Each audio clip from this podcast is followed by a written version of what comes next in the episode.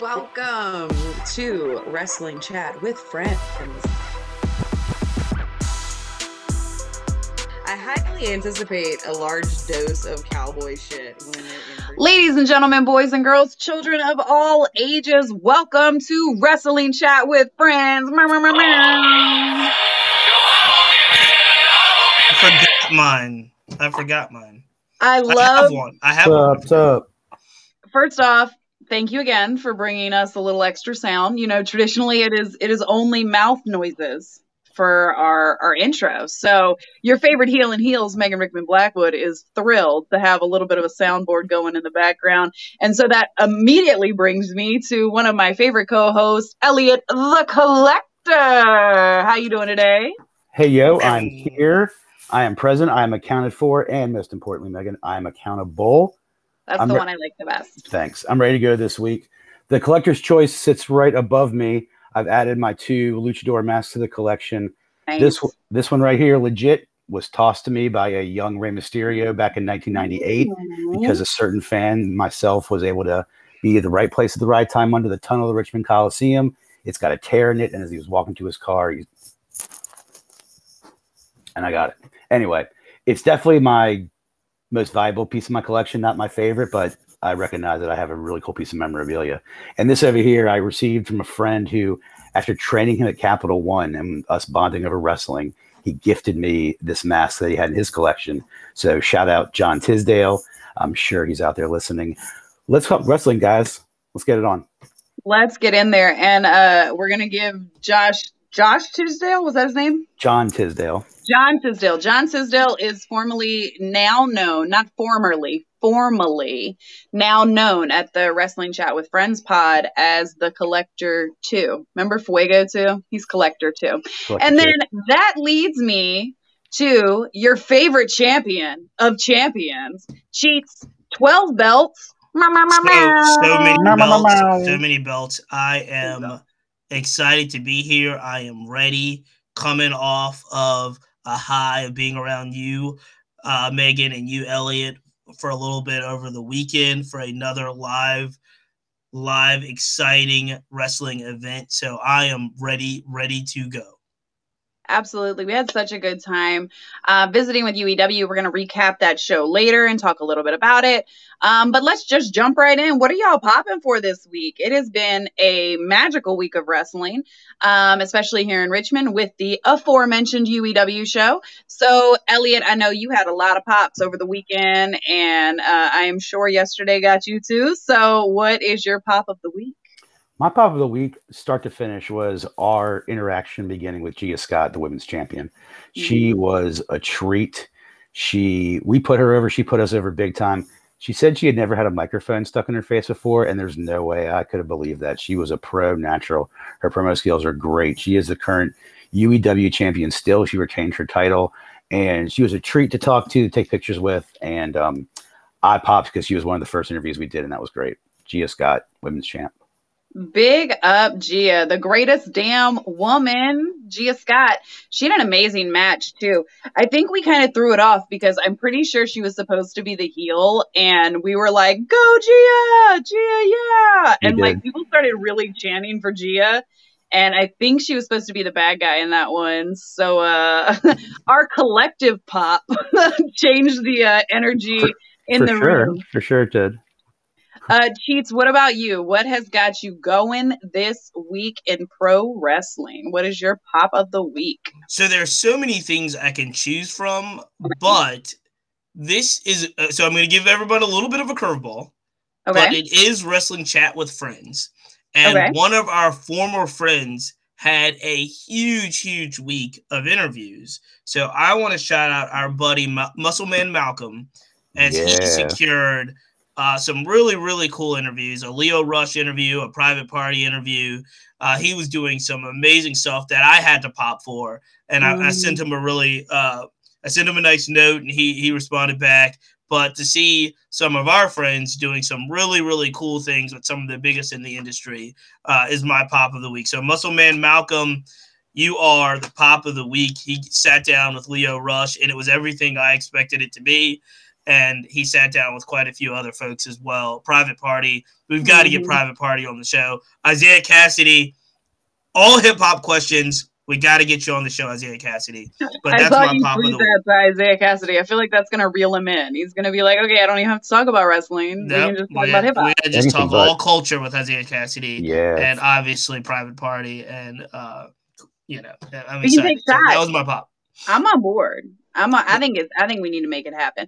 And is this time for your weekly uh, reminder of who you want to interview? Who's your big, big interview? Well, I Don't we have like a? Every, every week it's Darius Lockhart, I was Revolutionary just Bro. waiting. That's right. So- Because I feel like we're gonna do a master cut eventually, where it's like cheats You asking know, a hundred times, and then Dar- you can't say no. Darius, just end the madness and just come on the show. That'll There solve you go. Darius Lockhart. That's It's that's a it. I long think running feud. Kassidy is well now too, so I've got two on on the list of dream guests for wrestling chat. Oh, while I'm doing that, I also there's amazing folks over at Black Wrestling Podcast released their Black Wrestling Top 50, and the world went crazy. Mhm. And so they don't look. They are doing everything they do. They're amazing. Uh, but that that list is awesome, and uh, the the response that they got from their Black Wrestling Top 50, as it always is, they do it annually. But I just love it. So shout out to Muscle Bell Malcolm and Black Wrestling. That's what I'm popping for this week. Absolutely. And Word. throw an extra little shout out in there for Victor. He uh as you guys know, he we have loved and supported the wrestling club that he does at his school and he successfully completed another school year this year. So big shout out to our friend. Victor and his wrestling club. Um, make sure you follow all of those people. There is such good content out there. Um, there is such good alternative content. Like it's not the same like four old white guys giving us takes anymore. Yes. Um, and I really appreciate how here at the pod we have reached out to a whole bunch of different people and building relationships to just like we got to support each other. We got to put each other over. That's what it's all about. most Um, importantly, my top started our, week, most importantly, start our page and then find all of our friends and follow them find at, all the friends. at WCWF Pod. Yep, that's the one. Um, so my pop of the week, I feel bad because it's like super inside baseball. Um, so if it's still real to you, damn it, which it is to me, 98% of the time, I'm going to take this 2% um, and go behind the curtain a little bit. So we did get to go to UEW. Um, and we had pretty, you know, free reign over walking around, doing what we wanted to do. Um, and I'm not going to say any names because I'm, I'm going to keep that at least part in the background. Um, but a one of the wrestlers that was competing in the show was late. His plane didn't get in on time, um, and he showed up later than anticipated. So in the outdoor area where uh, Ref Jason's dad was cooking burgers to feed the masses, there were two wrestlers who were, as the show was going on, were working out their match and um, watching them figure out the psychology, uh, watching them figure out, you know, what what moves were going to go where, what it was going to look like. Um, the whole UEW show, just getting to see the ring build, getting to see everything come in, like it, it was a huge, just kind of dream come true for for looking at what we watch every week, how it gets made, watching the sausage get made, as they say. Um, but I will say I popped huge watching those two wrestlers like come up with the psychology for the match, coming up with the the idea for how it was going to work, and walking through the moves and stuff. Um, that was amazing to see. Um, so we can go back into the world where none of this is predetermined. Well, let me say But just just real for quick, my small Megan, pop, Let me see if I could real quick, Megan. I agree wholeheartedly. That was quite an experience. If you've been a fan as long as we have, hardly anyone stumbles into this and that gets that kind of access, even just for one day, even for an independent show that drew a nice pop hot crowd of about 175 people. I'm sure it exceeded their expectations. It was a great time. They showed us great hospitality, and we'll get to we'll get into names later when we have our uh, guest on. But yeah, it was a great show, Megan. Thanks for saying that. Absolutely. And again, like I mean, there is the side of it where we're all marks and we're on the we're on this side of it and we want to be worked. That's what we're here for. Um, but as a performer, as somebody that's done a lot of production work, um, watching like what went in, what goes into making this thing that we love, um, just made me love it all the more. Um, so those those are our Yep. pops for the week. Anything else to add? Cheats, Elliot? Great. Let's go. No? Okay. So um I'm gonna bring the mood down for a second and I promise I'm gonna lift it right back up. Um, but we we gotta talk about WWE. Um, and if you follow the pod, you know that that's not something I traditionally want to talk about. Um, and in that vein, uh, I am letting it be known that moving forward, I will no longer platform WWE. So WCWF understands that there are uh, they're still, you know, the the biggest name in the industry. Um, there's definitely going to be stuff that comes up when that time happens. Your favorite heel, heel and heels will uh, not participate in those conversations, and we have to kind of start with what kind of was the tipping point with this. Um, uh, so two weeks ago now, uh, there was another set of allegations against Vince McMahon. The WWE Board of Directors is investigating misconduct, uh, where $3 million in hush money was paid to a former employee that McMahon uh, allegedly had an affair with. Uh, there's now about five different firms investigating insider trading accusations. Um, so we've got that on the front end. Um, Vince McMahon has stepped down as like the head of the the board, but then and he's supposed to be stepping down from creative. Stephanie McMahon has stepped in. There's rumors that Triple H is back. Um, but then we have Vince showing up on WWE TV two weeks in a row.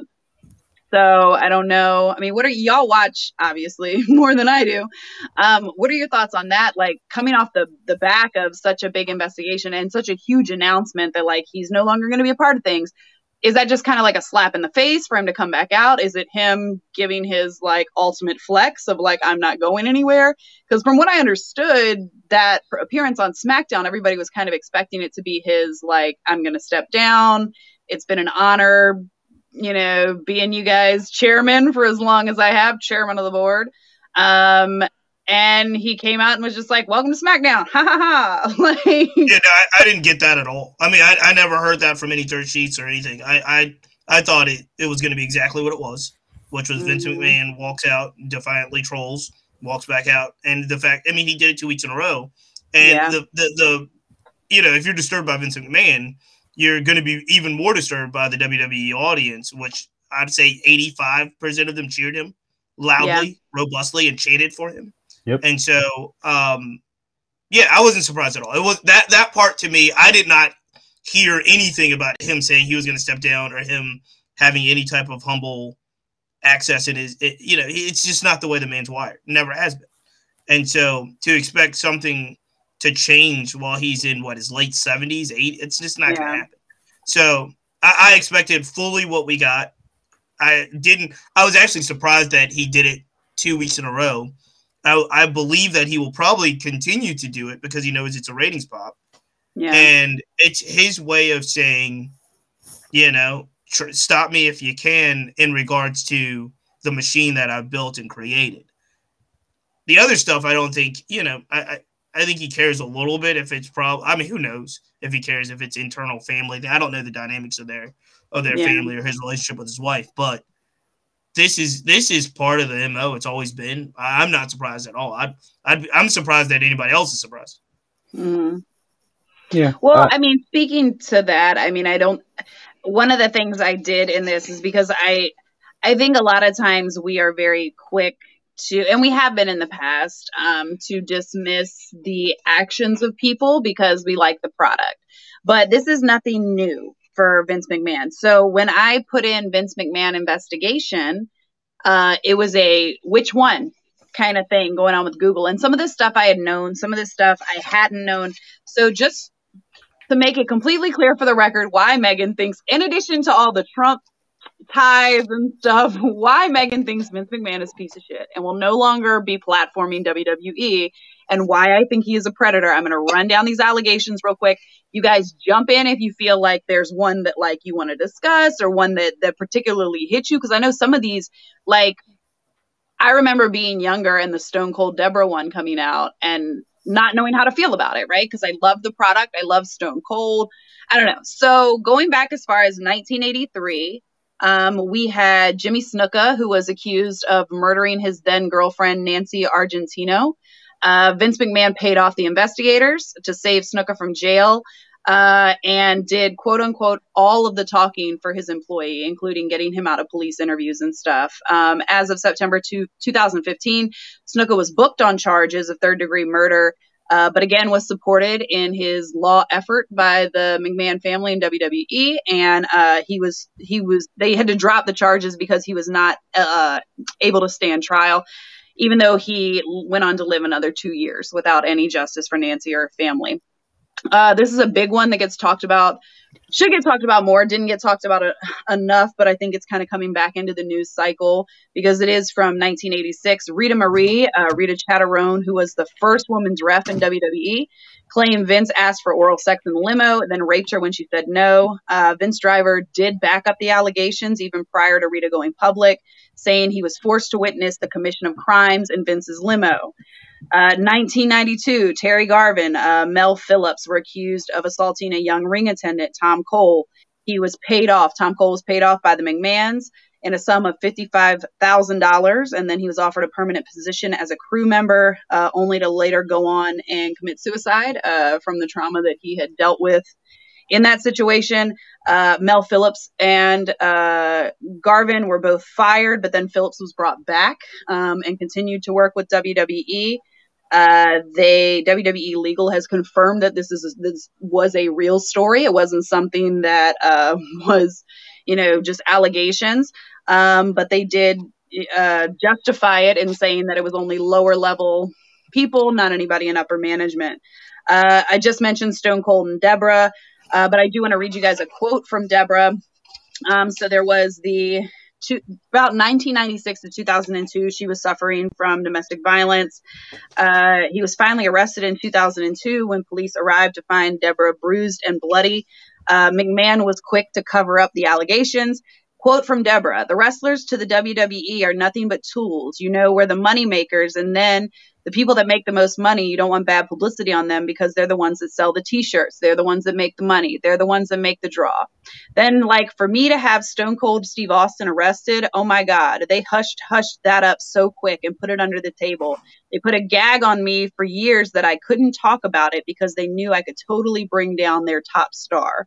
Um, and this is another former employee. She was a former uh, champion for the women's division. Uh, then, we have the 2006 sexual assault charges. Uh, these were allegations, um, but a, a uh, young woman said that Vince assaulted her in the tanning salon. The police officers agreed that there was enough evidence to arrest him. However, the uh, what is pointed out most often, especially in IW's or internet wrestling community chats about this, is that the uh, prosecutors failed to prosecute. But when I was looking through, the same uh, Palm Beach County prosecutors that failed to indict uh, Mr. McMahon also failed to invite, indict Jeffrey Epstein that year, even though they had plentiful evidence um, that we all now know what was going on with that case. So, all of that being said, um, I would like to make it very clear that I do not believe in the platforming of uh, abusers and people that are going to continue to uh, so flagrantly uh, assault women um, and continue to abuse their power. So, should anything come up about WWE in the future, your girl Megan is going to go quiet. I'm going to go dark. I may hold up a sign that says believe women. I may hold up a sign that says support black wrestlers. Somebody the other day was like, give me one word. It was on Twitter and it was like, give me one word to describe Vince McMahon. And I put R A space I S T insert P or C depending on which week it is, what, which news cycle we're looking at. So for me, I am no longer comfortable uh, platforming WWE and will not be talking about it. So I just wanted to give you guys that heads up. I know I almost always have like a a very unhappy look on my face. I space out when we're having WWE conversations but uh, just for my own like self feels uh, i wanted to make it very clear that i do not participate in the platforming or the elevating of that product. Um, and i think until and if if they can even uh, salvage that product it really needs some new leadership and there needs to be a new culture of respect and uh, accountability at that company before I feel comfortable watching or platforming the program. So that's my really long thing that I had to say. Cheats, Elliot, you guys have anything to jump in with? Yeah, I do. I do. Uh, I don't need nearly as many words as you so eloquently put just to say 100% support you, 100% behind you, and no reason to not 100% agree with you. And my own loyalty to that product is even further being compromised, mostly because of your good stewardship and just sort of keeping the, the message alive. No one should need them read out week to week to have it sink in. So the fact that you did, like, yes, um, as a collector, I've bought things from that website in the past. I no longer plan to do that. Uh, most of my collectibles don't come from that source directly. I don't see myself supporting it either. I'm not going to jump on your bandwagon the way you have because no one can because you did it pretty damn well. And I'm all about it. I just think that was well said. Thank you, pal. Thank you. Cheats. Yeah, no, I mean, we talked about it in the past in regards to um, your feelings about WWE and your feelings about uh, the ownership and Vince McMahon in particular. I support you and in your form of protest. I think that it is appropriate, and we will, as a show, continue to talk about the wrestling week that is. Um, we will indeed. There will be times where we talk about the biggest wrestling promotion in the country, or their wrestlers, or their events, and you are, however, you choose to express your level of frustration and disappointment and anger with that product is, is welcome as well.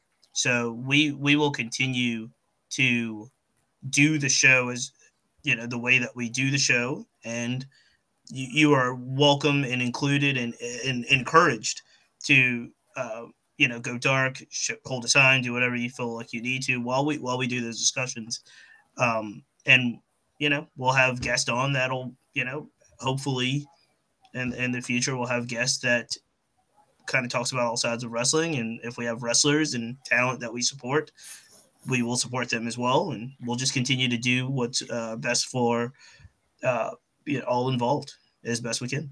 But yes, absolutely. Appreciate, I know, like appreciate your words and that goes for all three of us too not just not just Megan all of us yeah and i think like it's hard because i mean they are obviously the biggest name probably worldwide when it comes to pro wrestling. So to um, I mean, even before it's, a, it's not even arguably. It's, yeah. it's very mean, clear. They're they are the by biggest a wide, in the world by a wide yeah. margin. Yeah.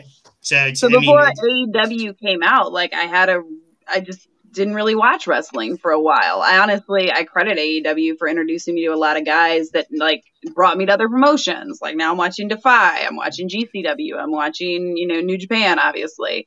Um, so, I mean, there's other wrestling out there to watch, but of course, if there are things that come up related to WWE, I will find really fun ways to remind you guys how I feel about it. Word. I promise. And I support healthy dissent. So we will move forward with that. Um, and just so you guys, I just wanted to to make that known to everybody. A, I wanted to make sure we talked about it and we're um, holding the promotion accountable in in even our small way that we can here on wrestling chat with friends. And then also that we're holding ourselves accountable for what we decide to discuss here and uh, holding myself accountable for how i choose to participate in that.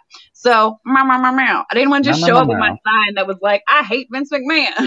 I wanted to so now if you see me with a sign and you don't know why come back to this episode and i'll tell you all about it all right, so we're going to move on to bigger, brighter, and happier things. Uh, we actually have an amazing guest this week that we met this weekend at the United Elite Wrestling Show Cataclysm. Elliot, go ahead and bring Steven on in and tell us about him. We met Stellar Steven on Saturday at United Elite Wrestling. Still, there you are. How you doing? Good.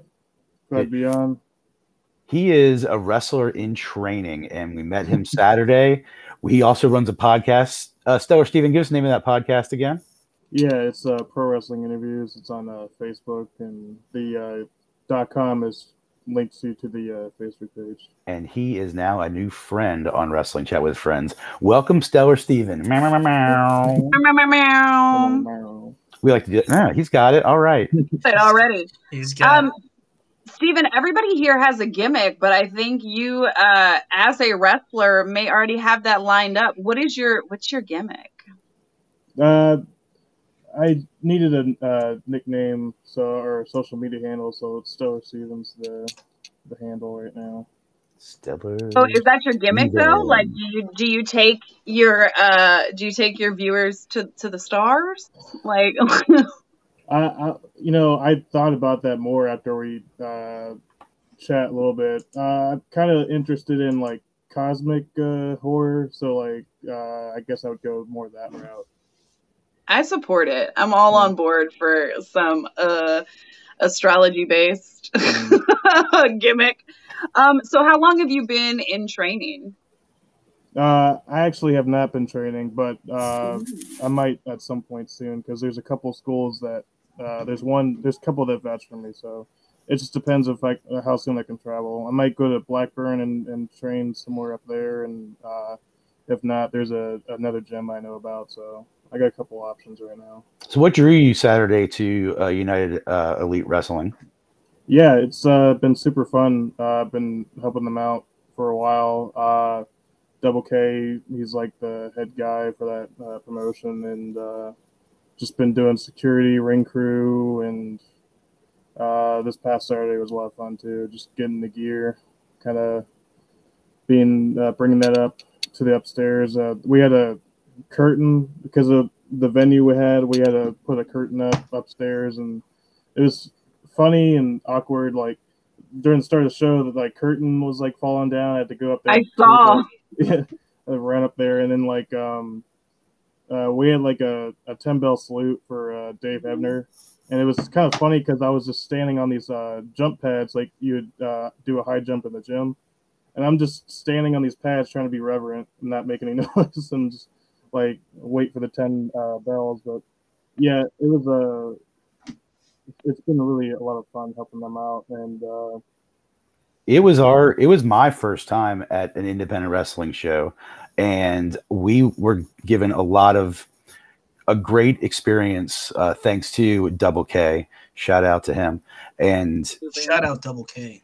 big time. Yeah. And just to see how sort of like Megan was saying earlier, the sausage was made is an experience for all of us. And for you to be even more connected, being part of the ring crew, that even de facto was sort of like a, a dream of all of ours in a way, just to be sort of on the other side of, uh, of the, uh, of the railing. And what, um, you have you been the you've been the ring crew for a couple of their events. What's the closest you've come? Uh, remind me again. Did you get into the action on Saturday toward the end of that uh at that card? no, there were a couple of my friends did. Uh, uh, a Tell us previous- what happened. Yeah, I think Latimer was upset and he uh, struck, Um, uh, Latimer, he was really yeah, mad because his foot was on the rope. He uh, yeah he was really upset and struck a couple of the security guys, uh, friends of mine. Uh, I think Jay and Will It looked like Will took it the, the worst. uh, Latimer he got in my face at a previous show, but thankfully we didn't come to blows or anything. Lucky for Latimer, you didn't come to blows. I mean, that's always, and uh, one time there was a women's match, and like uh, Erica Leah, uh, she wrestles up north now, but she's from Virginia, and like she had some sort of uh, weird entrance music or this gimmick where it's like fart noises, and like I think it's because her like uh, residence is like farts unknown or something like that, some lame joke. But like uh, I had some gas X juice. It was so random. I had it on me. I was like, "Oh, you, you need one?" Like, and she got like uh, all flipping out on me. It was funny. And Well, like, what- she blamed me for the loss afterwards. you get your you said you got your own podcast. We want to talk about that, but let's talk Yeah. about Cataclysm that happened Saturday night. Yes, Uh, down down at it was so seven- good. it was down on Rainco Road, which is UEW's home. You've been there before, obviously. Um, let's talk about the card a little bit. Did you have a favorite match from the, from the card that night? Uh, I would say Rhett Latimer or uh, Silas Young. Um, it was I was kind of walking for some of it, but uh, yeah, I think overall it was a great show. And uh, my other friends who were going just as a spectator were really excited for the card. Uh, a couple of people couldn't uh, make it. Uh, Timmy Danger was sick, and then uh, somebody uh, was couldn't travel from Florida. But um, overall, I thought the show was pretty great, and it's interesting when you when you hear some of the drama that goes on. I can't share here, but it's it's interesting getting clued in. Mm-hmm. Yeah, I thought it was a great show. Um, I have to shout out my new best friend of the pod, Josh Woods, went over Baron Black. Oh, so Um, good. It was such a good show. Like watching the him, and then I also loved the Silas Young, Isaiah. What's Isaiah's last name? Isaiah Frazier. The Mhm. Isaiah Frazier Silas Young match was insane good. Um, there was amazing amount of, of really like technical storytelling. Um, and then with obviously with Josh Woods and Baron Black, like you got a grappling masterclass. Uh, Cheats, you got there about halfway through. So tell us what was what I blew you did. away the most on the back end. Well, first of all, I think we're burying the lead of one of the people that were super nice to. If okay, so if Josh Woods was one a nice, the, the next person has to be Phil Brown. Oh my god, I Oh, love Phil Brown. love. And so I don't know that. how I don't know how we're bearing the lead and not talking Right. about how awesome uh, Phil Brown was, Yes. uh, and, and not just in the ring but also out of the ring. He's just a, a, a lovely, lovely man and super, super cool. Uh, We're, I'm actually Black- wearing his opponent. So not that many people had merch. So his opponent Matt Cross had these awesome "Wrestling Is Forever" shirts, and so we all got one because we were like, "Those are super fire." And then I realized it was our friend PB's Phil Brown's opponent, and I felt terrible because I was wearing Matt Cross's shirt and like screaming for Phil the entire time. Yep. no, awesome. absolutely. I, That I was- think Yeah, I was conflicted too. I I like Matt Cross. I got that shirt too, and uh, Philip Brown's one of my favorite Virginia wrestlers. But uh, go ahead, Cheats. so good. so. You mentioned a couple of other of the others. I will say, being able to see up close Shane Taylor Promotions, he is a massive, massive Mhm. man. Uh, did not get a chance to speak to Shane Taylor, but got to see the match. Him, um, and O'Shay were, were there representing Shane Taylor Promotions, and they were awesome. It was just awesome to see, and you could tell between Josh Woods, Baron Black, Silas Young, Shane Taylor Promotions, you can see the the levels of talent, if you will, in Mhm. regards to folks that have been in, in front of big crowds and been on TV and their interactions. Obviously, you saw it with Rhett and, and Tom as well. You, you can just see some really, really cool stuff in that setting. So uh, yeah, I thought I thought it was overall. Like I said, I got there at, right at the intermission, right afterwards, and it was it was a phenomenal, phenomenal experience. Great platform, and I think it's only going to get bigger and better. So shout out to my good friend Ref Ref Jason. Ref Yeah, Jason was the Everything Jason. he's best. Oh yeah. awesome to, Let me go ahead also, Cheats. Yeah, I want to throw out a couple more names of guys we were able to kind of chat with. Uh, Logan LaRue won the opener. Yes. Won we con- did get a little interview with Logan. I don't know how I feel about Logan. He wants to try to gentrify pro wrestling. it's a it's a great gimmick. I love I it. gotta- I love I what he's don't doing with it. I love what he's doing. I You love the I love the character. Another one was Bo Crockett, who was a, a special appearance in the showcase Mhm. match. He won his match too. We got him. Super nice guy. We've connected after the show too. And like I said earlier, my girl Gia Scott. Gia Scott Yes. signed an eight by ten for the show for us, which I need to sort of figure out where it went. I have How it. is that not the collection of the week? it, was, Yeah, it was supposed to be, but it's it was supposed to be, but it's seven thirty when I came up here and went to where I thought I had put it. It wasn't there. Uh, But uh, we have it. We're going to fair enough. showcase it. It'll She be on great. in the future. All those guys were great. There were a bunch of others. Uh, our boy Sin was fantastic. Yes, And, uh, uh, yeah. Alpha Inc. slash Capital. What is it? Capital Connection. I think they wrestled under Capital Connection. I think on AEW. And let's let's talk about the fact that we had Silas Young in Richmond, Virginia this week wrestling at UEW, and then he went out and put on a hell of a match against Hangman Adam Page last night. Sure. Which, for the record, his boot was still broken. So his boot was broken at the show in Richmond, and I was right. like, "Oh, he's got to fix his boot." And like halfway through the match against uh, Hangman, that same flap started flapping around, and I was like, "We got to start. We got to start a Kickstarter, Kickstarter to get Silas some new boots." I know they're probably like lucky wrestler boots, like these are my favorite, and I there are many like these, but these are mine. But I think we need to fix Silas's heel. Yeah, and, la- and last but not least, of course, uh, Double K, who hosted Yes. uh, hosted us. He's an owner, promoter, wrestler, businessman, father, husband, a great guy to spend time with. Uh, Steven, tell us about any uh, you know your friendship with him and any relation you have with him. Or repeat that again. rela- Relationship with who? Uh, Double K. Oh yeah. Uh, basically, uh, he just needed volunteers, and uh, me and some other young uh, guys and some wrestlers were there to help out. And uh, he got a ring uh, not too long ago, and we used to use somebody else's ring, but like now we had uh, this ring that they brought in from with a truck, and uh, I'm sure that must have been hard uh, just having two people load up that truck like when they you know, before they came over on that drive, and so it's gonna suck having to unload it too after a long day. But uh, thankfully, he had enough help, and I was one of them to help out and uh, put the ring up and take it down. And We- uh, We met some other ring guys and some of the ring crew, didn't we, Megan? Interviewed them, and I think there was another Chris too that we interviewed.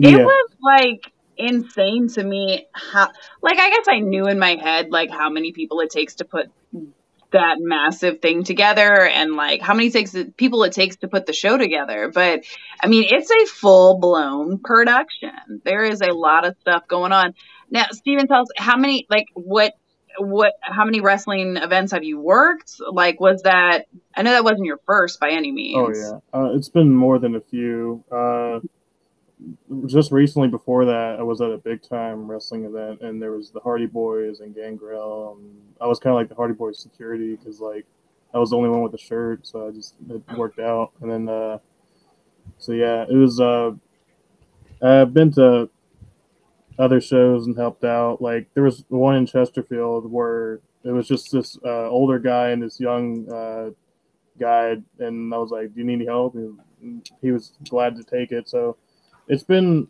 mm, a few groups, maybe more, and so I would say definitely a lot more than a few shows that I've helped out at. But um, hopefully, uh, uh, more shows announced in Richmond. I hope, or I might go to Hopewell and help uh, a group out over there. And uh, I've been asked to help out by other uh, ring owners, so it's pretty good that uh, the networking and, and getting involved is paying off. I think. And Yeah, uh, and I definitely think that's an Mhm. inspiration to uh, like younger fans, people out here that are that are hoping to break into the business. Like, this is somewhere you can cut your teeth. It's it's right at home. You know, it's not uh, traveling to Florida or you know anywhere else to try to get your get your get your feet wet with wrestling. You guys can do it right here in Richmond. Now, Steven, tell us a little bit more about your podcast. They do a you guys do a call in show every Sunday. Yeah, it's uh we put the feed on BlogTalkRadio and uh, you can listen to it on demand and we have a Facebook page that we share the links to and yeah, there's a number we can you can call in. I can give that uh, later and uh, yeah, it's been pretty fun. I've interviewed uh, Double K, Chris Keith, and Blackest Jack. Blackest Jack, I think, uh, is one of my favorite uh, East Coast uh, independent wrestlers. We've had him at UW before, and um, Chris Keith was a good interview too, and hoping to get more UED, UEW talent and other local talent too. Um, yeah, it's uh, it's been a good networking uh, avenue. Sweet. Before before we move on, I, I just want to know since I'm you know the collector on the show, that's my gimmick. What what are the things you're collecting these days? What what are your favorite collectibles? I actually do have some figures. Probably uh, they're Of like of course, we all we all have figures. but- We all know that.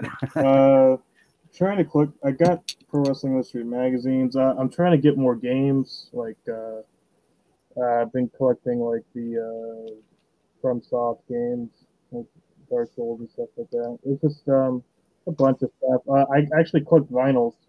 Hold on, Vinyls. second. All right, right on. Then A friend gave me some boxing gloves. She's. Don't you uh, have a relationship with vintage boxing? I do. I do have a, a relationship with vintage boxing. I'm a I'm a member, and I uh, And didn't you call some matches for them? did. They had a fight. Uh, I called some. I called some of their live stream. Well, we we called their live stream fight for their River City Invitational last month. So it's exciting. Are you gonna you're gonna go from cheats two belts to cheats two commentators? you're gonna be out here holding it down, our very own Excalibur. Awesome. Um, Hey, Steven, I want I just want to ask since we always ask our, our friends that are on the show, Mhm. kind of tell us a little bit about how, your relationship with wrestling. How did it start? Who are who are some of your favorite wrestlers growing up, and and who do you like now?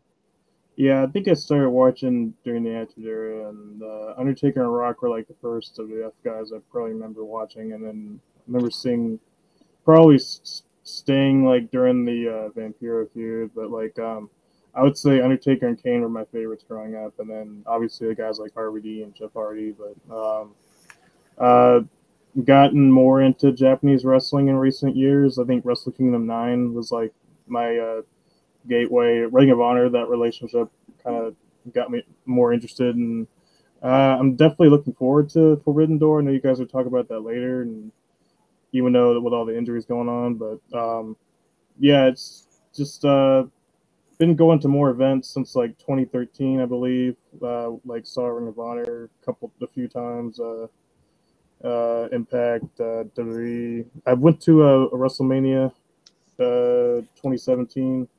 And that was interesting because the Hardy Boys and a couple of my favorites lost, like Undertaker Oh, and Bray wow. Wyatt. But so I, I've been to uh, Chikara. I've been to plenty of uh, promotions. So try to go to more independent wrestling, and hopefully there's more to come in Virginia as well. Wow, that's great. That's awesome. Man. For Uh, small promotions. That's a perfect segue, Steven, because we Mhm. are about to talk about Forbidden Door. We have a pretty big card to talk about. We have notable absence to talk about.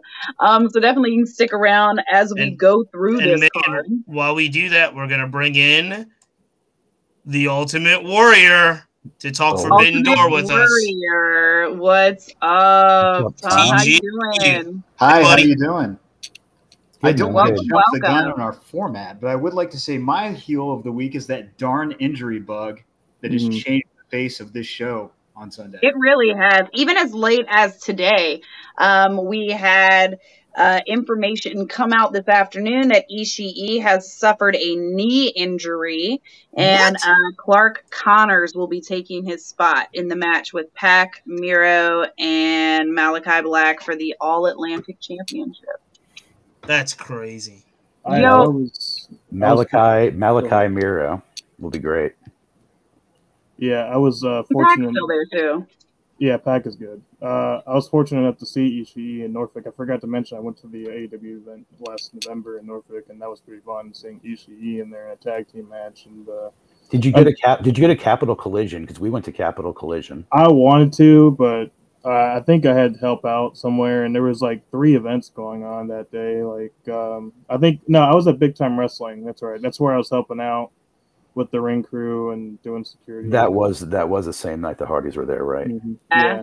So we got to see Ishii there at Capital Collision, and I Nice. was looking forward to to his chops in this All Atlantic Championship match. I was honestly looking forward to it because I feel like the other styles um, are more. You know, we're we're used to seeing you know Pac. He's a high flyer. He's fast flyer. Malachi Black very quick with the hits.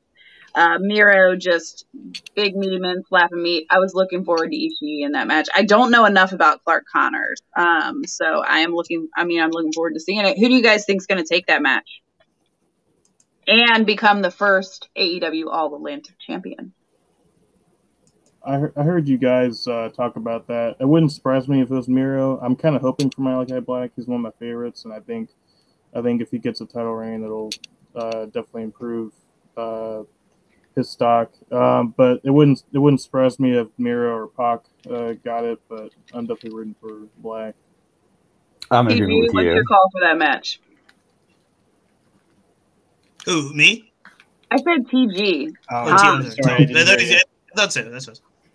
Uh, I mean, I will say this about this whole card. This is going to be unpredictable, more so than usual because of all the politics, interpromotional politics that are involved. The last time we did this, I felt like we all had a pretty good handle on the card, and I think I, like I got half of them wrong. We got all We got blown out of the water. A ton of them wrong. So, so whatever I say for this, take it with a grain of salt. I feel like just because he just came back, that maybe Miro has the edge here, and the and the reason I say is because I like Black a lot, but he at least has something else going on around him with House of Black. I, Mhm. with Miro, he just came back. As of right now, like this is his only focus, and maybe they want to, you know, I think build up this championship by having him be the first title holder. Although if Black were the champion, that would do the, you know, same, achieve the same goal. Well, All right, so so we're we're pretty. I mean, I think Miro too. So we're we're pretty consistent for Miro. Uh, Elliot, are you going to throw off the the mix? no, I'm not. I'm going to stick with Black. I think think Tom makes a good point for Miro Oh wait, as well. are we half and half, Miro and Black? yeah, I'm, well, I'm, gonna, I'm I'm, actually I'm actually black.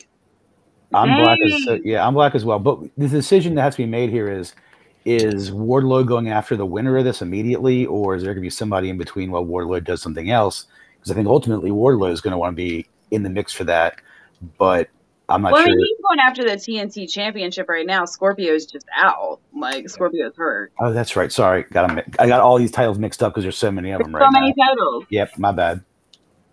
Yeah, but Uh, Cheats, you said you're going Malachi Yeah. Black. I'm going House of Black on this, and I think put the belt on him. Um, I don't I don't think it's gonna be a long run or reign, but I think you Mhm. put the belt on him and you do some cool things with House of Black and Malachi Black being the title title holder. And uh, I wanted to mention that I was in full Malachi Black cosplay when I went to that AEW show. I don't know if it, he wasn't there, but it was still cool visual. Very cool. I support the uh the the full going out uh in the in the gear. I think it makes wrestlers really happy. I always like whenever Orange Cassidy sees somebody in the Orange Cassidy gear, he makes sure to to give them the pump. Um if you guys saw this week, uh Powerhouse Hobbs had a young man come out in the full like he had like the airbrushed uh overalls on. So I'm all in for making our favorite wrestlers feel more happy. Okay, let's move right along. Um, so we have Sting, Darby Allin, Shingo, and I hate names that I can't say. Takahashi? Good. Was that right? Versus the Young Bucks, El Phantasmo, and Hikuleo. Hikuleo, Those-. It's it's some some Sting and Darby and their homies versus some collection of Bullet Club. Uh, the Young Bucks said they're they're Bullet Club for the night. Um, who do you guys think takes that match, and uh, what should we expect out of that one? Anyone? I'm, I'm going Bullet Club. I'm going Bullet Club on the win. I think you they're such a big faction. They have a lot of you know anywhere you go, any wrestling show you go to live, you see Bullet Club shirts. Um, I think Tony Khan will recognize the the brand and uh, Mhm. and put Bullet Club over. because we get a lot of these wrong all the time, I'll go the other direction and go Sting and Darby mostly because I don't like seeing the Hardy, uh, the Hardys, jeez, the uh, the Young Bucks winning. So um, yeah, I'll just go the opposite direction. I expect all the spots to be made. I expect them all to be hit. It's going to be Hmm. fun. It's going to be cringy at times because of Darby and what he can do. So, like a like a lot of these matches, I'm going in not really invested on who wins quite yet because I just want to see they're going to be entertaining. And I, there's a lot that, like you said earlier, Tom, we don't know how these are going to turn out. So, y- y- adds another layer to the excitement about Can I just all the say- matches. Can I just say, and this is for what it's worth, I'm kind of out on Darby. Sure. And I've been going that I've been going that way for weeks, and he wrestled the main event. When did he wrestle the main event? Was it Rampage last week? That Yeah, against- right. Against Kyle O'Reilly. Yeah, it, it, it, it's it's. I'm, I'm out on. Dar- I'm, I'm going out on Darby, He's very one dimensional, but and it's I'm struggling because I like I like the the narrative, but it. I think what ruined it for me with Darby was of all people, and obviously I don't necessarily support this individual a lot, but Jim Cornette No. actually made the point of No. like Darby getting just like meleeed with like certain, you know, six finishers in a row or something like this, or some like ridiculous sequence of events. And then the next thing you know, it's like he doesn't no sell, but he has to recover to be who Darby Allin is and, and do this thing. And it was like, even in, in I can't remember again, it, it might have been the color. There was like in every match now, you're like, Darby Allin's dead. And then two seconds later, he's doing like the coffin drop thing, which I already told you I thought was the worst finishing move in probably the history of wrestling.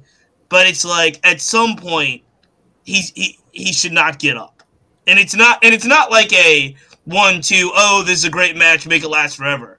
Like it's like no, you just got hit with like 15 finishers.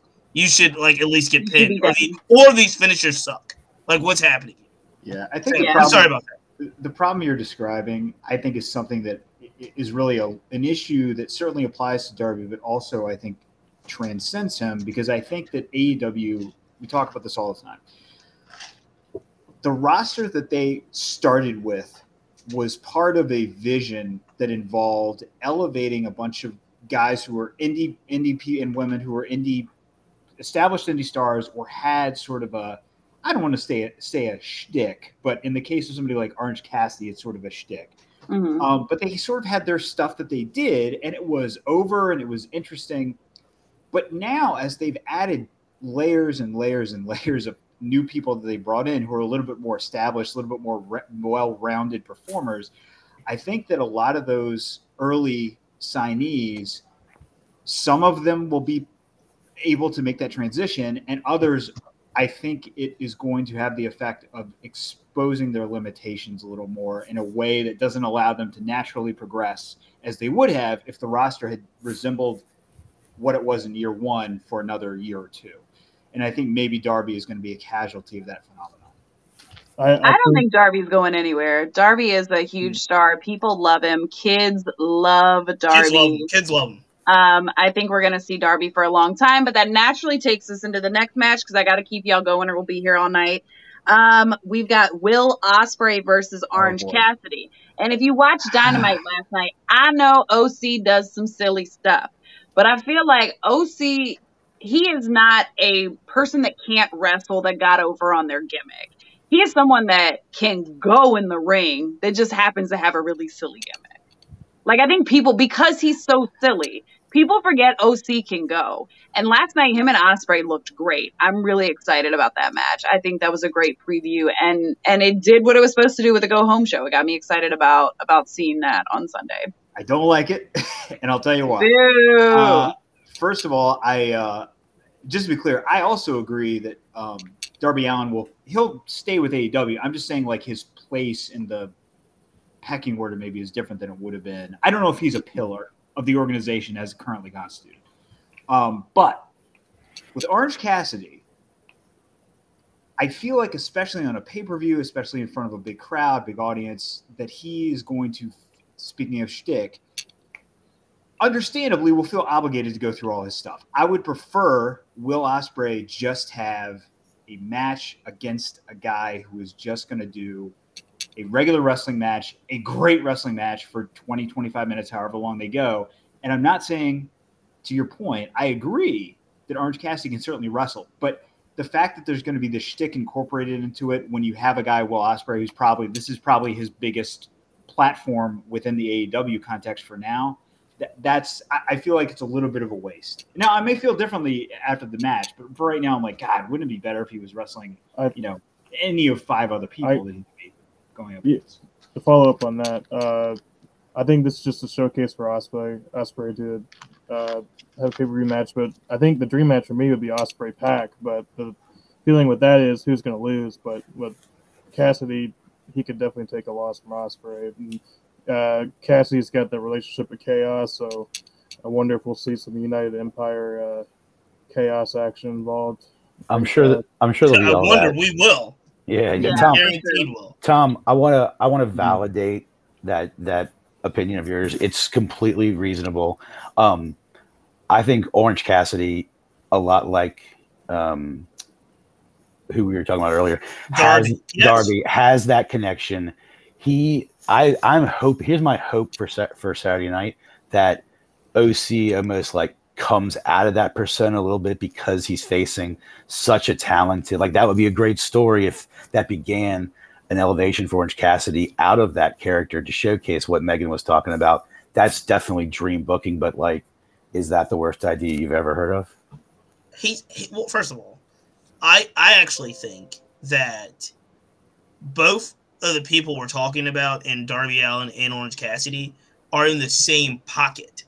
I'm not saying Yep. they're in the same skill set, but Yep. they're in the same pocket Yep. of what's going to put them in an elevated next level. How can we get there? What are we going to do creatively and so forth?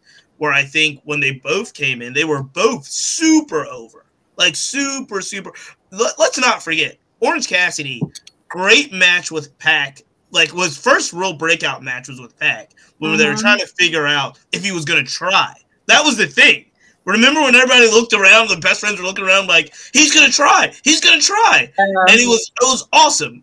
And then he gets the Kenny Omega shot. Like he gets the world mm-hmm. title stuff. So what I, I think what's gonna happen in this one is I do think he's going to put on a pretty good show. Mm-hmm. I mean, he'll do some of his gimmicky stuff, maybe all of it, but he's gonna I think the match is gonna be fine. Yep. I think Ospreay is on he's got a rocket attached to his back. If if he commits to being an AEW much, much more.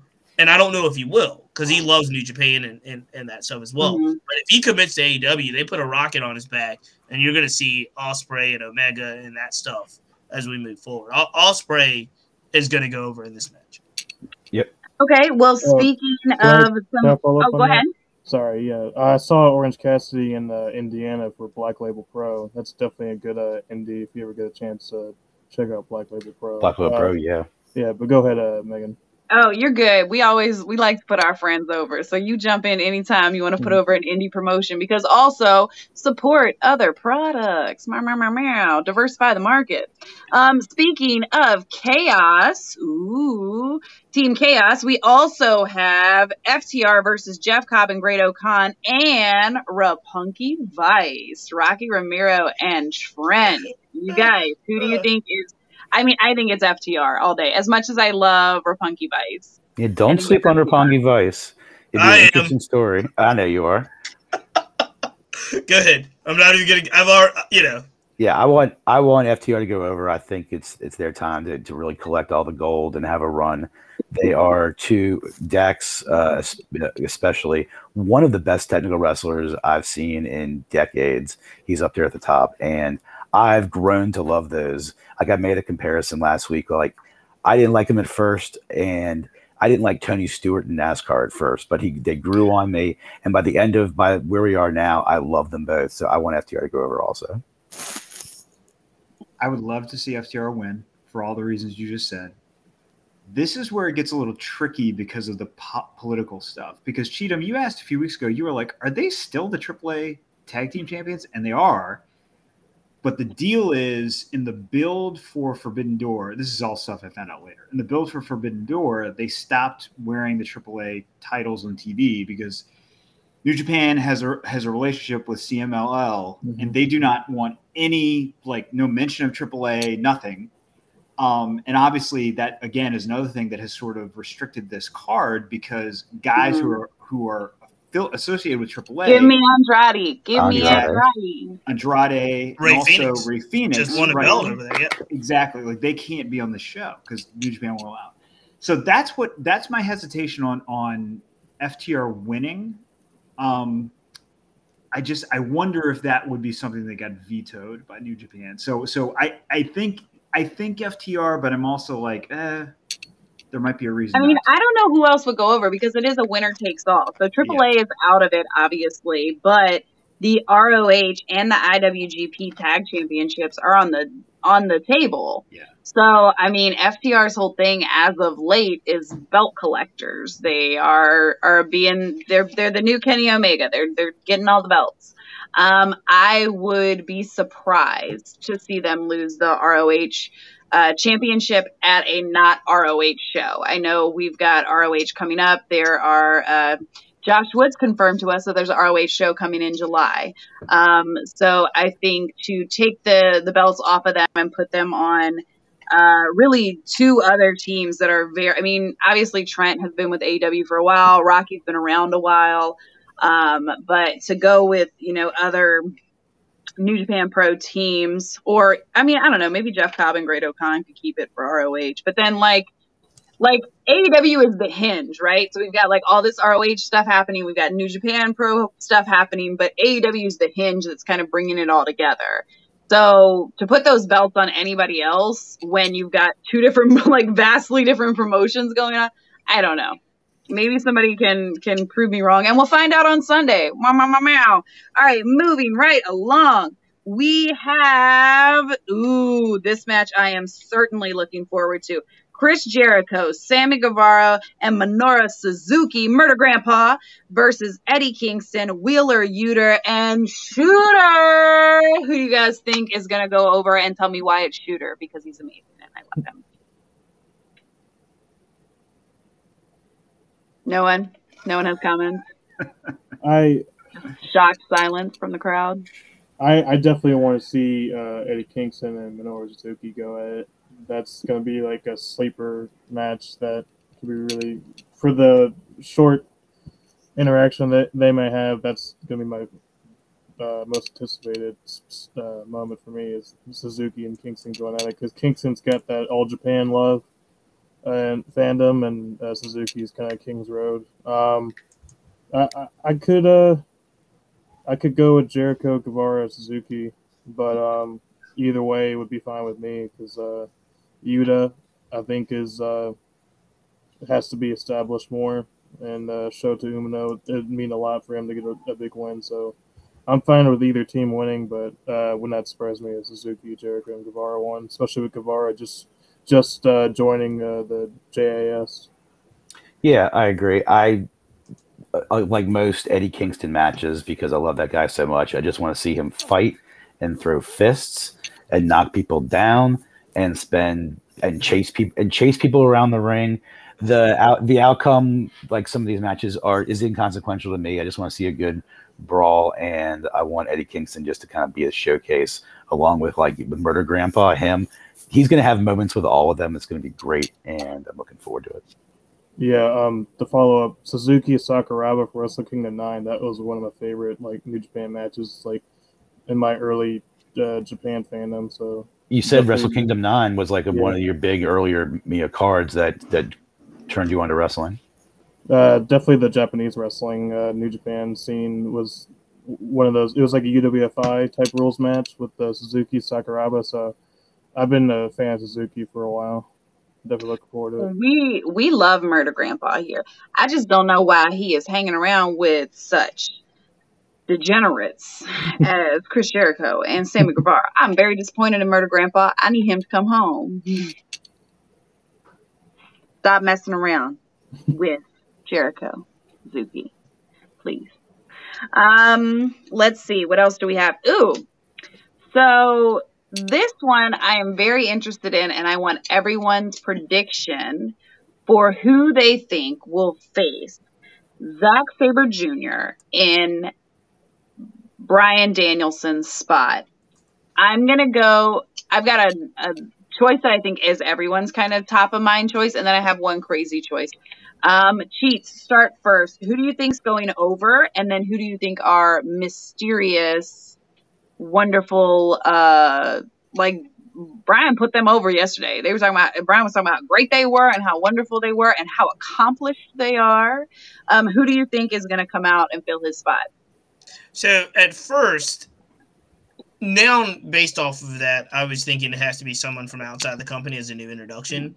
If you were going to introduce a new member to Blackpool Combat Club, uh, it was going to be Dante Martin. So that's where I was. I was with Dante mm-hmm. Martin after the last couple of weeks of Dante fighting Blackpool members, William Regal coming out, them trying to give him the test, very very similar to Yuta. Yeah.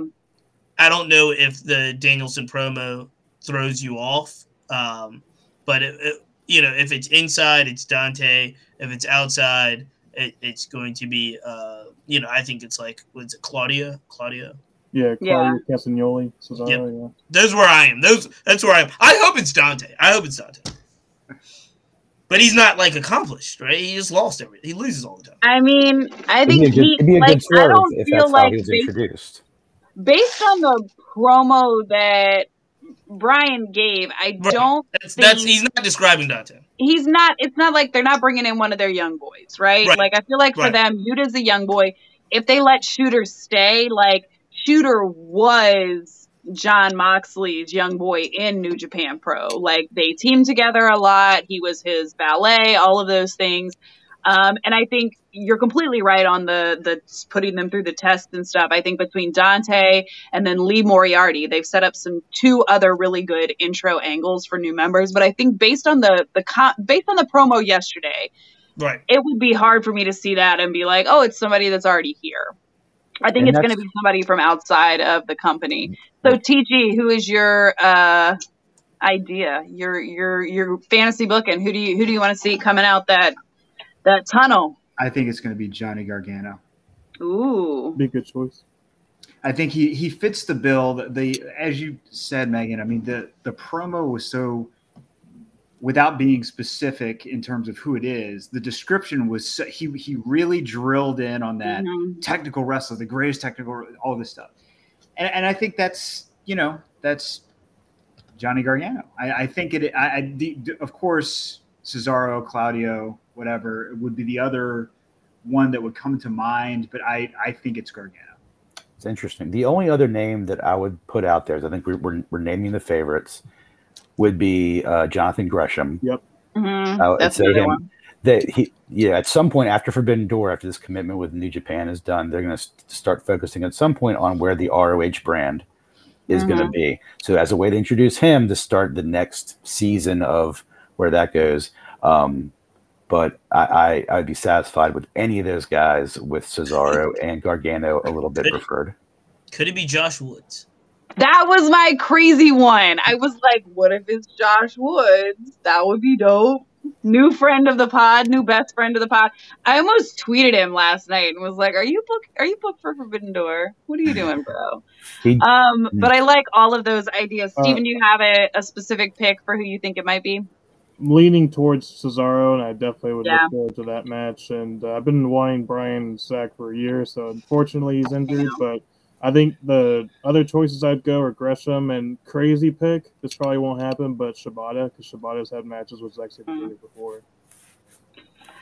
All right, so we all have our, our choices in cheats and cheats. We both have to be able to get credit for that one if it's Josh Woods because that was like my batshit crazy pick for like who it might be. I, I, you get credit for it. The only reason I thought of it is after El- Elliot said Gresham.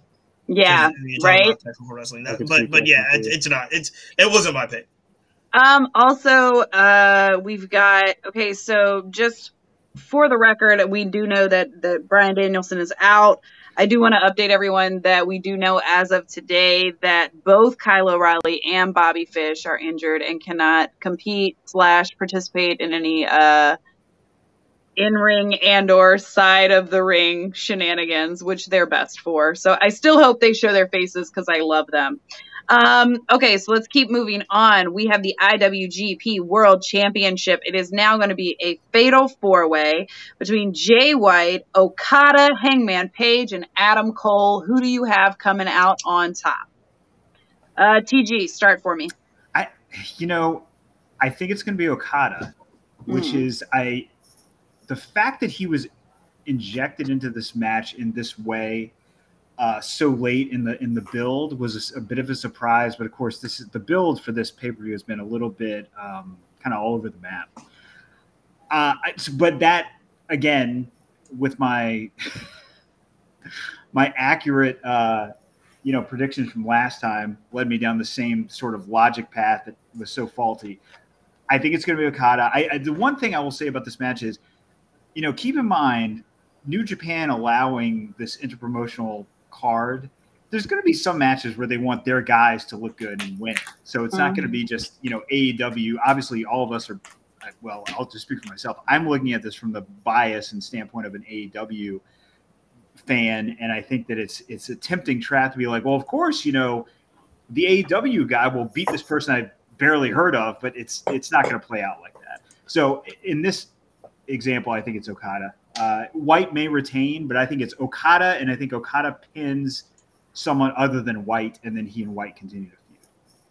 Yeah. I definitely, I'm on board for Okada too, and I think, I think it's very clear that they're setting up the Bullet Club versus Undisputed Elite. Uh, even more so last night, just like some of the very um, qu- less tangible, kind of quiet pieces of storytelling that uh, Jay White was doing last night. Even like the gentle, like the oh, of course you do, bud, little pat on the back and and things of that nature. So I think that's definitely what we're getting set up. So I don't see. I, I'm with Okada because I don't think. Uh, I think White and Cole will have some sort of like side biz shenanigan that's going to set up that um, really good build for. Uh, Bullet Club versus Undisputed Elite and tear apart factions. And the only one that can unite them is the cleaner, Kenny Omega. Kenny, come home. Kenny, come back. Kenny, we miss you. Bounce Bout Machine. Uh, Cheats, who do you have for this fatal four way? I'm going Switchblade. I'm going Switchblade. Really? And yeah, I think I think Jay White uh, holds on, retains. wins, holds on, and, and figures it out. And I and I I'm looking at it, Tom, the the way that TG was looking at it, but I'm looking at it differently. I think the I think the New Japan guys will look good, but they're Mhm. not going to be permanent AEW folks to like carry title reigns. I don't think. Uh, I don't think Okada is going to be able to. Uh, I mean, I don't know what his schedule looks like, but Okada is going to look great. Uh, you know, not not going too far ahead of the line. Tanahashi is going to look great, but the ma- the the the matches that matter, like that hold belts, I'm going to try to. I think they're going to keep them in the kind of the AEW graces. Uh, so I like so it goes back to when I said Bullet Club. I think Bullet Club takes that other match. That's a throwaway match. There's no belt there Yeah. you, you you know the promotion looks good bullet club wins type thing but um i think i think switchblade retains i think yeah i think okada is going to look great but i, I don't if anybody i would be the most shocked if okada wins I would be the most Really? shocked if Hangman Adam Page wins. Right. That's that's the only guy I know who's not going to win. Is going to be Hangman. Yeah. Yeah, followed closely by Adam Cole because I think this is going to stay IG IWGP friendly. And I will. I'm also going to say Jay White's going to retain too, and him and Okada will you know take it back. I will Steven, say, I I saw thought, you come in the chat. You said Okada or White. Yeah, because um, I think it'd be a good uh, title win because I think uh, live crowds would definitely want a title win. Okada winning Mhm. would be a, a good pop. Um, but yeah, like the other said, I could see Jay White winning as well. Probably pinning uh, Hangman Page since they've been building that up. So it's a toss up between White and Okada for me. what's funny right. is the, Oh, the show. The I was just gonna say the show that because I have the same feeling about Adam Page that I did about Juice Robinson going into the match that we saw, and then Juice Mm, Robinson Capital won, and I was Yep. like, I can't Yep. believe he I, of of all these guys, he won this Yep. match. So anyway, Mhm. Dark horse. and it was for I a belt mean, there is like okay, so there's you know you know I watch all the things that AEW puts on, and um one of the so they they did a huge segment of Hangman's build through BTE. That's really where we found out about him being an anxious millennial cowboy and like why he was self conscious and all of these things. Um, and this week they had him back with Dark Order, and one of the things he was saying was like, uh, I think the exact quote was like, I thought that this championship would make me happy, but it didn't. Talking about the AEW one, and it was sort of like alluding to like either there's a different championship that makes him happy. So I don't know. We could see uh, Hangman uh, coming out on top there, but I do think he's probably our longest shot. Good also note from BTE at the very end of the little segment he was in, he was like, All right, guys, I gotta go. I gotta get some broom. Who uses brooms for their entrance? The cleaner. The cleaner, Kenny Omega. Come back, Kenny. this is your Long-term show. Forbidden storytelling. Door is your show. Come back to it. And that leads us to who could probably be argued as the other Forbidden Door, who really kicked it down, got this whole thing really going with um, AEW guys crossing over. We have Jon Moxley versus Tanahashi for the AEW Interim World Championship. Who do you got, and why is it Mox? Well, it's Mox because this has been this was the immediate plan and the assumption after Punk went down, and they have built to to weave it into Forbidden Door has been has sounds like it's going to work. They built it up great in the short period of time they had to do it. It's unfortunate in the first place that Punk went out, but as soon as it happened, I think every AEW fan felt in their heart and knew it- once the interim tournament was announced, this was Mox will be Mox's, and you know, stroke of good fortune for a lot of reasons. Ended up close. It's going to close a book story with Tanahashi also. So you're kind of killing two birds with one stone. Mo- it's going to be the summer of Mox instead of summer of Punk, but it's going to be the the the winter winter is coming, and Punk and Mox are going to have hopefully an epic clash later this year, early next year. Uh, get better, get better, Punk and um, Yeah, man. Mox. That's why Mox is going to go over. Steven, who you got? Yeah, I got Mox too, and uh, I think Mox Punk will be a bigger match, even though Tanahashi's one of the best of all time. But um, yeah, I just I see more drama involved in having a Mox Punk match when Punk comes back, so I'm definitely going Mox Punk. Absolutely. TG? I said at the top that this is going to be one of the more unpredictable pay per views to call. This, to me, is the most predictable match. Famous last words. I, I, I just can't see anyone. Don't think so, CG. Yeah, I, I just I can't see. It doesn't make it would make no sense for Moxley not to win here. I think this is this was to Elliot's point. This was a situation where they were like, well, Moxley's going to be the interim champion, but let's make lemonade here and and at Mhm. least put it put the interim title on the line on the next big show, and that's Yeah. this. So I think it's Moxley. Cheats? You guys have said it all. I'm 100% with, Yeah. in alignment with you. It's Mox. Um, I think something else that we have seen, uh, especially t- it, was, it was just today, like it's everywhere. Um, ESPN is covering it, Sports Illustrated is covering it. Obviously, uh, Renee had him on oral sessions, but uh, Jon Moxley is doing a lot of media this week. Um, and in the ESPN story, he was joined by both Eddie Kingston and Tony Khan uh, to make comments. And it's it's not like, hey, check out my big match. Like he's talking about rehab and like how it felt coming out of rehab and all of that stuff.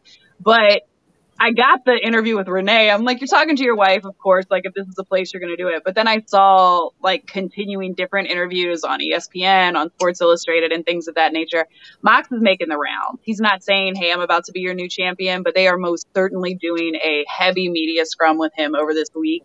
Um, so I think we all know who's going home with that interim championship. And I, Everyone, go listen to his to his show with Renee. It was fantastic. Oh my god, it's so good. The sessions with Renee, uh, it dropped today.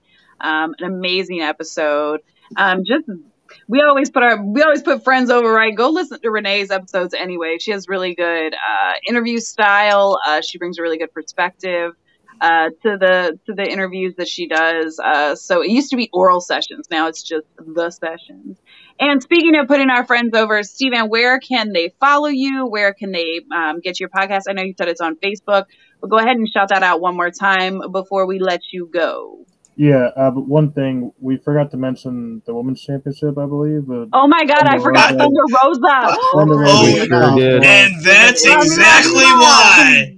This is exactly why. I know. I missed We it. Look, feel I was going down and like checking them all off, and I missed it. AEW, thank you, Steven. AEW Women's Steven. Championship, Thunder Rosa, Toni Storm. I think they're gonna take the belt off my girl Thunder. I think it's going to Toni. Yep, I think agreed. Toni. Yeah, I agree. And then Thunder Rosa leaves. Possibly. Uh, my plugs, uh, prowrestlinginterviews.com. Uh, it's on the Facebook page, and uh, you can follow me on Twitter and Instagram at Stellar Steven, and uh, be happy to share any links or get any guest on. Um, thanks to Megan Sheets and everybody here for having You me on. Thank you for coming on. Thanks, man. Come back anytime, man. And uh, once you you get to training, once you get on your way, please come back and visit us again, as we will make sure to put you over properly, Stellar Steven, over to the cosmos. Yep. Meow, meow, Thank you, meow, meow. Steven. All right, guys. So you know we used to go heel of the week, which I actually have a heel of the week this week, which I'm I'm still gonna do. You guys can do faces, but I need to do my heel first. My heel of the week is children at wrestling shows. Hear me out.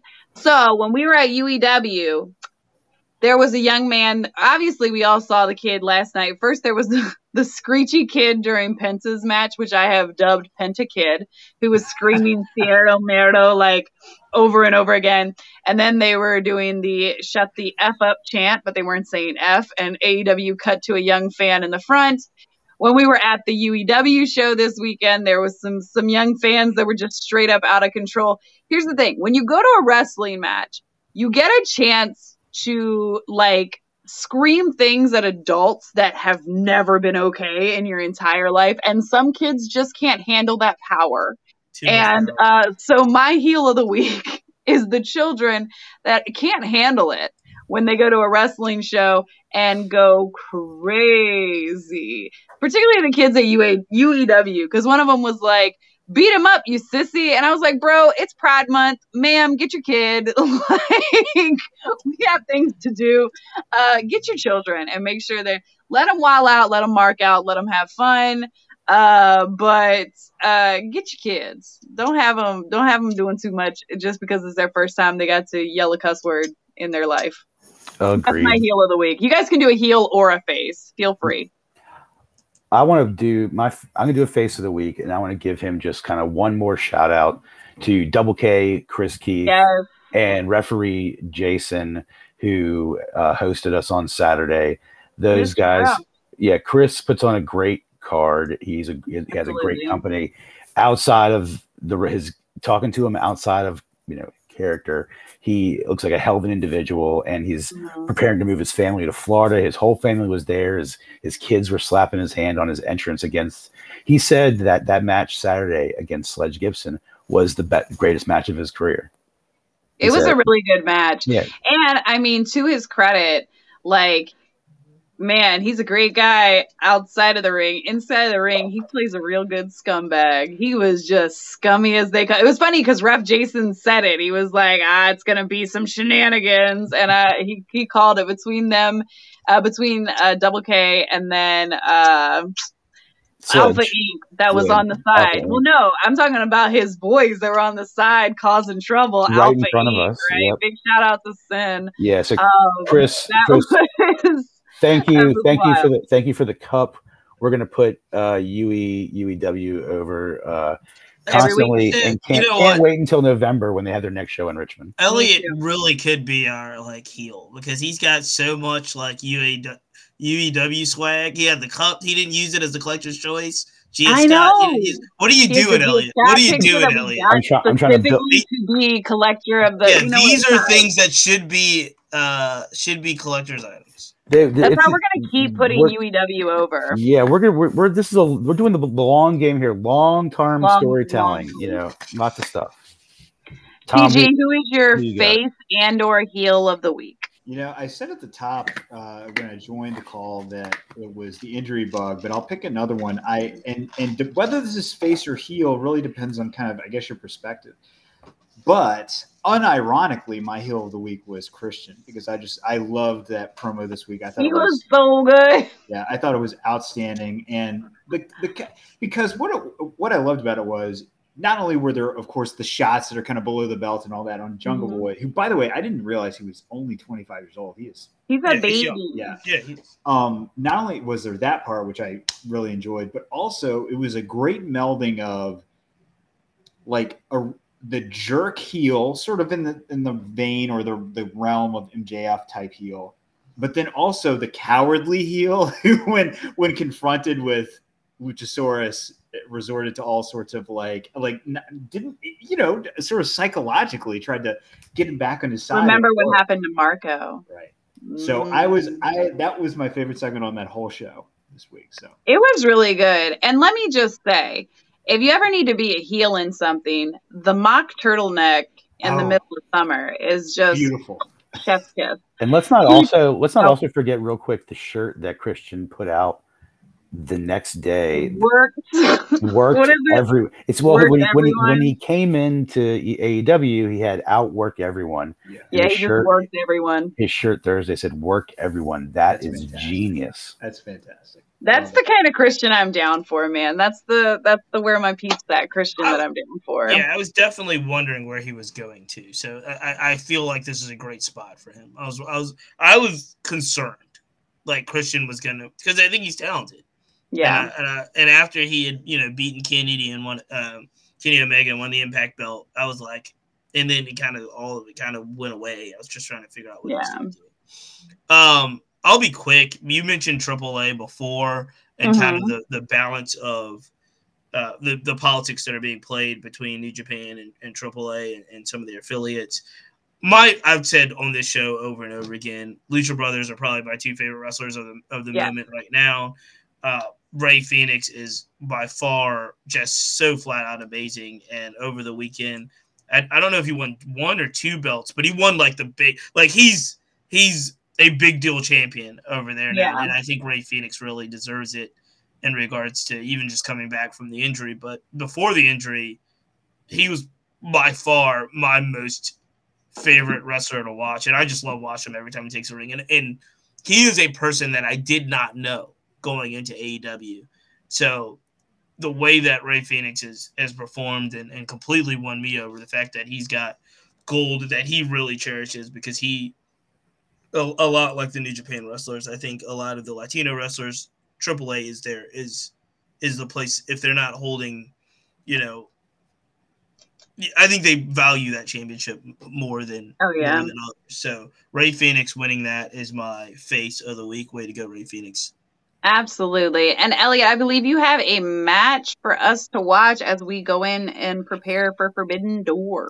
Yeah, sure do. So there's a match on the card that is not happening that we wished was happening, which was Zack Sabre Jr. against uh, Bryan Danielson. So I want to send everyone. We'll put the link up on the Twitter and the YouTube. But the match I'm recommending is from March 2nd, 2008. A while back, it was a triple X Zack Sabre Jr. versus Bryan Danielson. It went over 20 minutes. A very young Zack Sabre Jr.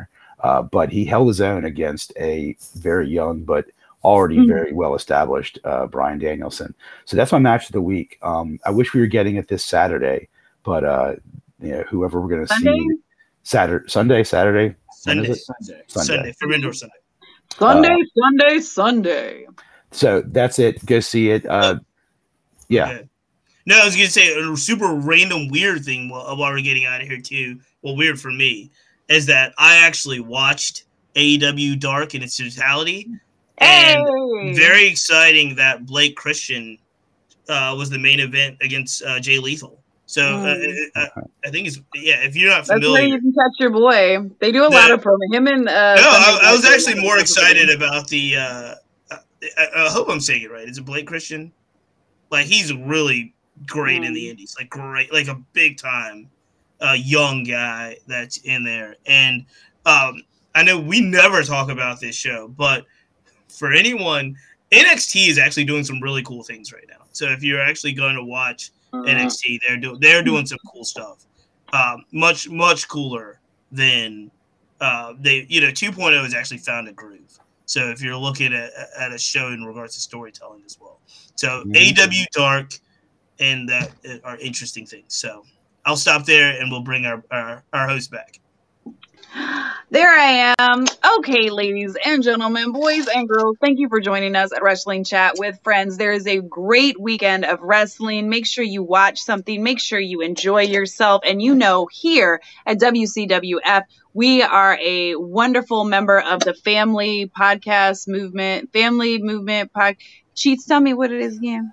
So uh, Family Podcast no Is it not the movement? It was the family podcast Yeah, Family. Podcast Network. No movement. Family Podcast Network. Uh, jump on there. Make sure you follow all the great podcasts coming out of that product. We are WCWF Pod uh, on Twitter. Find us, follow us, be friends with us because we'll put you over. And Tell over here, friend. it ain't over till it's a one, two, three. So one, two, three. Catch you guys next week. Peace, peace. Congratulations to Ty. Ty got married. Hey, Ty, Mazel tov.